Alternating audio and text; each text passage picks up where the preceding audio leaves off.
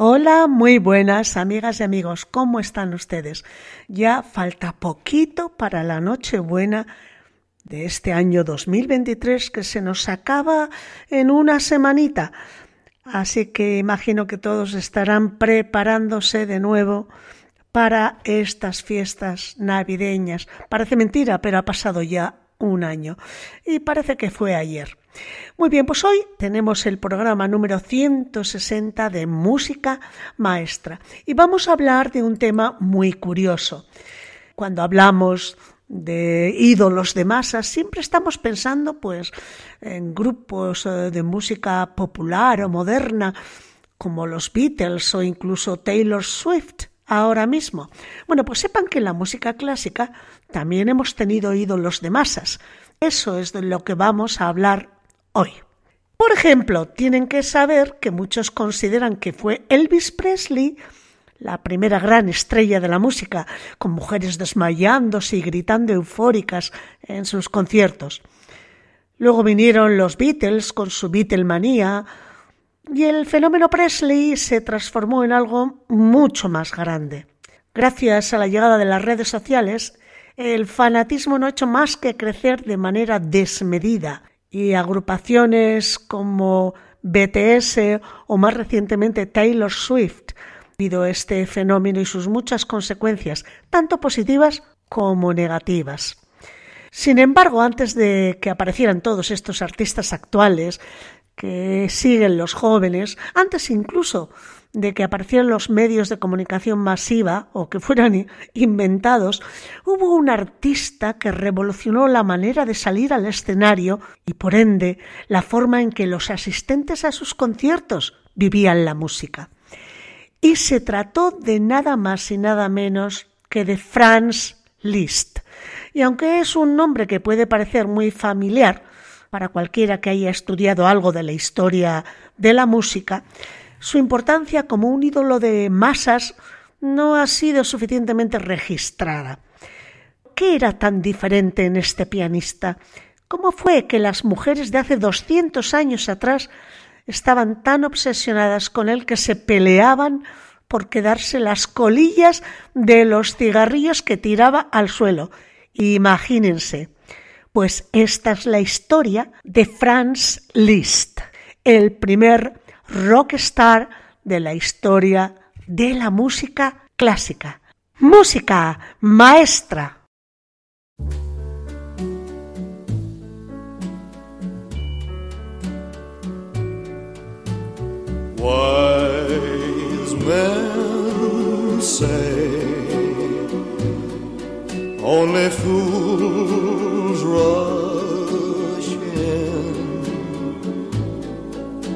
But I can't help falling in love with you.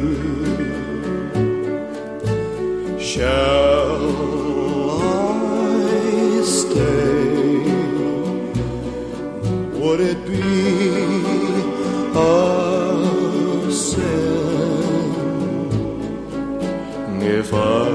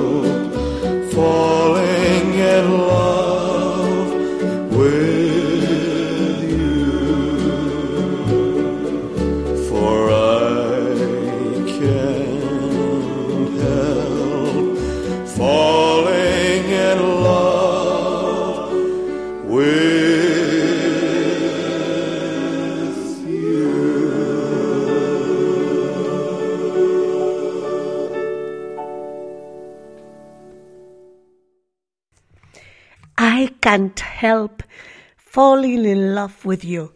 No puedo evitar enamorarme de ti. Eso decía Elvis Presley.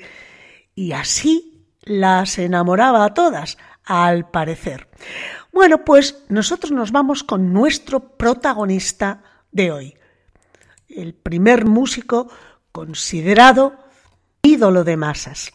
Bueno, pues decíamos que se trataba de Franz Liszt.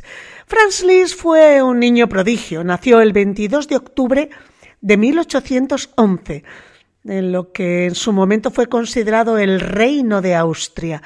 Desde sus primeros años mostró un enorme talento, quizá inspirado por su padre, Adam Liszt, que era un gran amante de la música con talento para el piano, el violín, el violonchelo y la guitarra.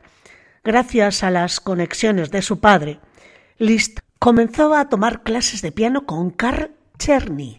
Los estudiantes de piano seguro que conocen muy bien quién es Czerny, porque todos hemos tenido que tocar los famosos estudios endiabladamente difíciles. Bueno, pues este Czerny, que a su vez había sido discípulo de Beethoven, fue quien le dio clases a Franz Liszt. Y también tomó clases Liszt del famoso Antonio Salieri, ese que en la película de la vida de Mozart, Amadeus, sugieren que le había envenenado. quien le envenenó a Mozart? Pero nada de eso. Bueno, si es cierto es que Antonio Salieri era director musical de la corte vienesa y que debido a ciertas cuestiones se creyó que tenía una rivalidad con Amadeus Mozart. Bueno, la cuestión es que la educación de Liszt comenzó a los siete años y para los trece ya estaba ofreciendo conciertos en París, Londres y otras partes de Europa, prometiendo un futuro insólito para ese pequeño prodigio. Sin embargo, la adolescencia de Liszt fue relativamente pues normal, fue un profesor de piano a tiempo completo en París, aunque sería en esta época cuando desarrollaría desgraciadamente su amor por la bebida y el tabaco. En 1832 cuando Liz tenía 21 años, tuvo una experiencia única que le haría darse cuenta del destino tan grande que tenía por delante. Y es que aquel 20 de abril de 1832, Franz Liszt tuvo la oportunidad de ir a un concierto de Niccolò Paganini, considerado ya para la época uno de los músicos más virtuosos del planeta. Además de su técnica a Paganini, le respaldaba una leyenda que hasta el día de hoy genera una enorme fascinación. Se dice que una noche Paganini tuvo un sueño en el que se encontraba con un demonio. El demonio le pidió prestado su violín. Paganini accedió y el demonio comenzó a afinarlo para después tocar la canción más hermosa que el italiano jamás había escuchado. Dicen que Paganini despertó de este sueño, más bien de esta pesadilla, bañado en sudor, y de inmediato tomó sus papeles pautados, sus eh, pentagramas, para anotar la canción que acababa de escuchar. Pero lo que plasmó en sus hojas no tenía ni de cerca tanta calidad como la melodía que había escuchado en sus sueños. Aún así, a partir de esa noche el violinista desarrollaría una habilidad tal en su instrumento que todos aseguraban que le había vendido el alma al diablo, convirtiéndolo en una leyenda viviente.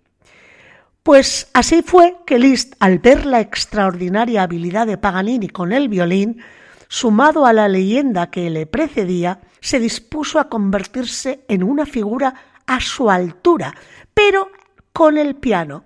Y sin saberlo, este hombre revolucionaría la música para siempre. Escuchamos a continuación la Sonata del Diablo de Niccolò Paganini, al violín Anne-Sophie Mutter.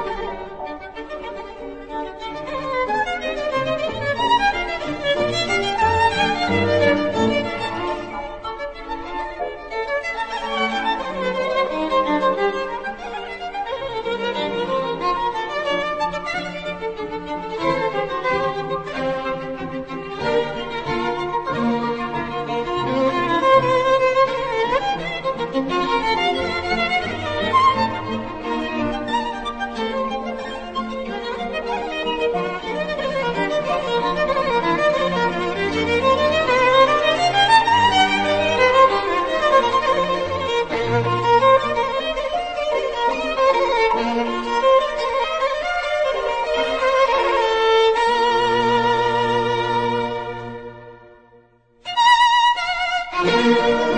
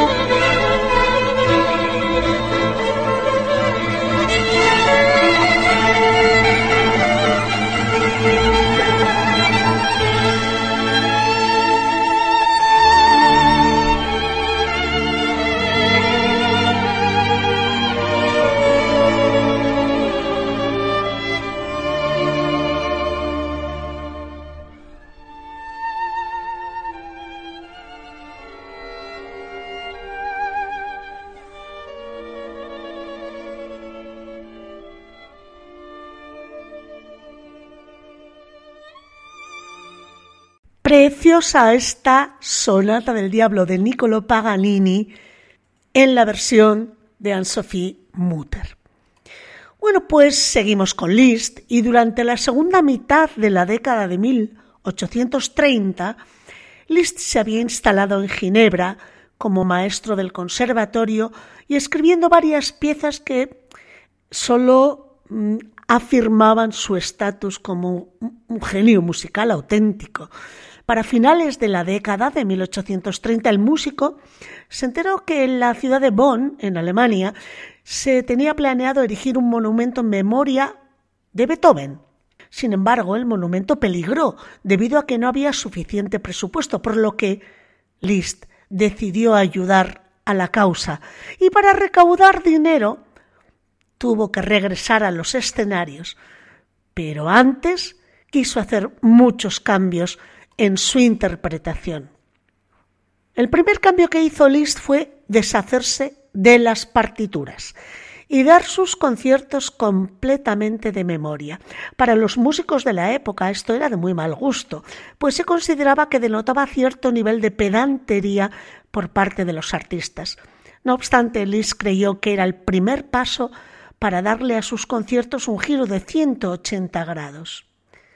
Cabe mencionar que Liszt tenía una enorme desventaja contra su ídolo Paganini. El violín era considerado el instrumento rey. De hecho, hubo un tiempo en el que directores de orquesta, como saben, no existían y eran los mismos violinistas, líderes, es decir, los concertinos, quienes se encargaban de llevar la batuta literalmente. En este contexto, un violinista podía dar un concierto solista y era muy bien recibido. Pero incluso con lo hecho por Vivaldi, Mozart o Beethoven, el piano seguía siendo o estando relegado a un segundo término.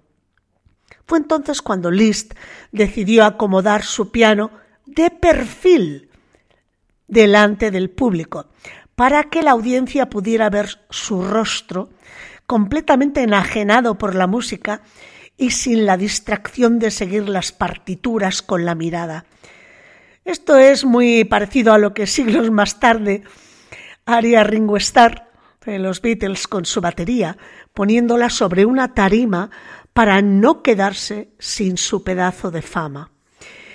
Bueno, pues como cereza del pastel, Liz tuvo la grandiosa idea de entrar por uno de los extremos de la sala de concierto, no por atrás, como se solía hacer en aquella época, dándole un acercamiento aún mayor con el público.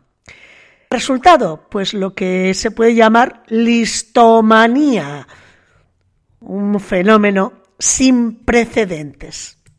Pues tengo el placer de invitarles a escuchar uno de los grandes estudios de Liszt para el piano, La Campanela, a cargo del fantástico pianista Lang Lang.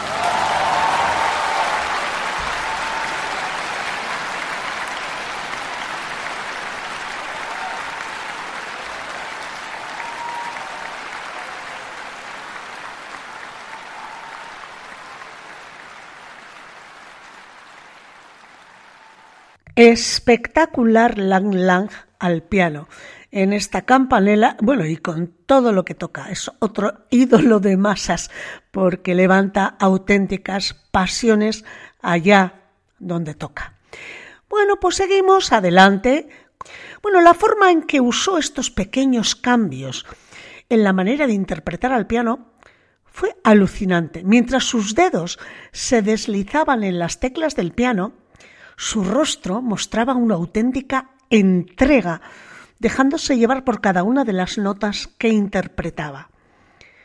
Mientras tanto, el calor que le recorría el cuerpo se desbordaba en forma de sudor, y el sudor se le escurría por su larga cabellera, saliendo disparado directamente al público con cada cabeceo de su cuerpo.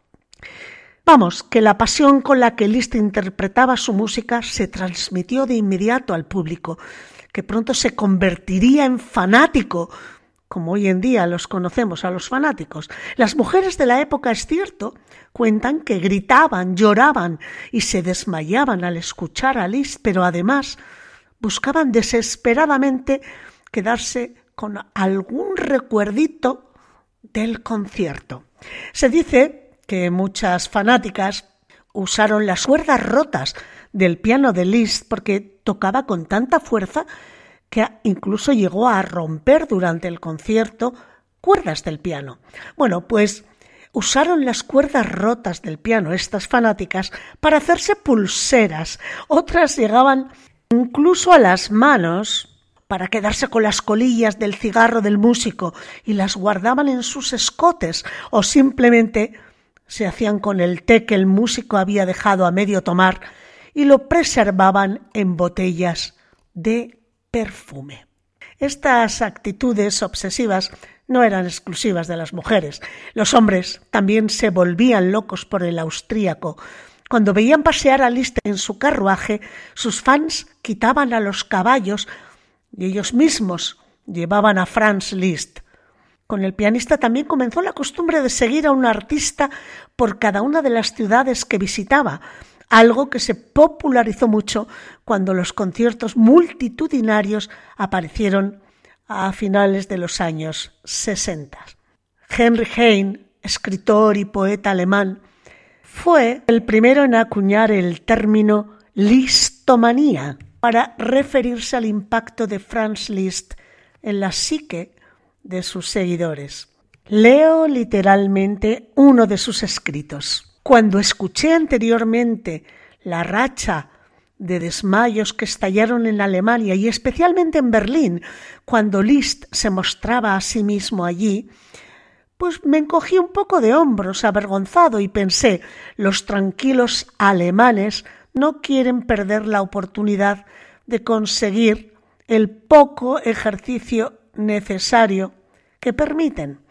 En su caso pensé, se trata del espectáculo por el espectáculo, sin más.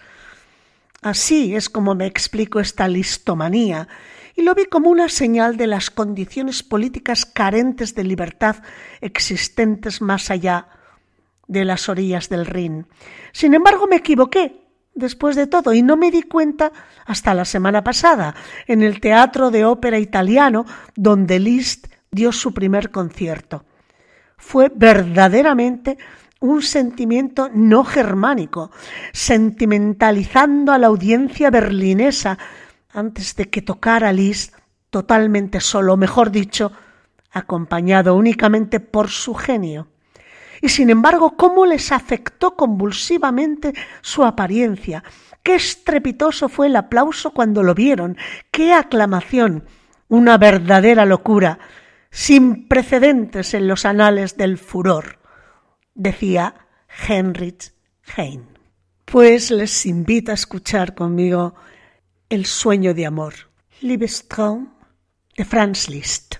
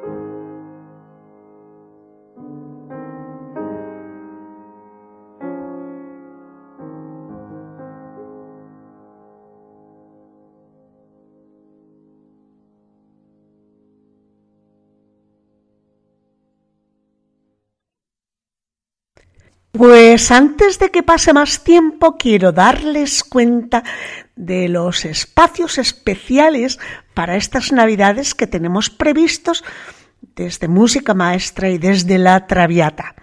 Para empezar, tendremos un especial el día de Nochebuena por la tarde, de 7 a 9 de la tarde, dos horitas con buena música para todos los públicos, música para el recuerdo, especialmente para, para que la música nos traslade a tiempos pasados, porque el futuro ya lo vamos a vivir nosotros mismos, si es posible.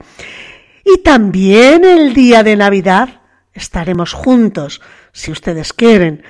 Será por la mañana, a partir de la una, después de las misas correspondientes a los días festivos.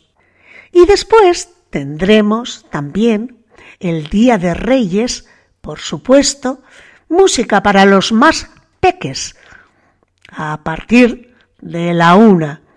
El 1 de enero también tendremos otro especial a partir de la una para hacerles la competencia a los músicos de la Filarmónica de Viena, que ya saben que tradicionalmente ofrecen por la mañana el concierto de Año Nuevo. Bueno, pues nosotros les vamos a dejar que lo hagan porque suelen empezar a las 11, pero nosotros empezaremos a la una. Les quiero ver y sentir en Radio Popular Erri y Ratia. Por tanto, tenemos tres cuatro citas. El día de Nochebuena por la tarde de 7 a 9, el día de Navidad por la mañana a la una, el día de Año Nuevo por la mañana a la una también y el día de Reyes también por la mañana a la una. Espacios de dos horas donde nos vamos a hacer compañía con buena música. Música de película, música de Broadway, música Mm, clásica pero muy muy conocida y música para el recuerdo. No faltarán villancicos ni música pues de esa que nos hace cosquillas en el estómago por estas fechas. No se lo pierdan. Y ahora seguimos. Escuchamos a continuación la leyenda número uno de Franz Liszt, titulada San Francisco de Asís, predicando a, los pájaros. Al piano, Alfred Brendel.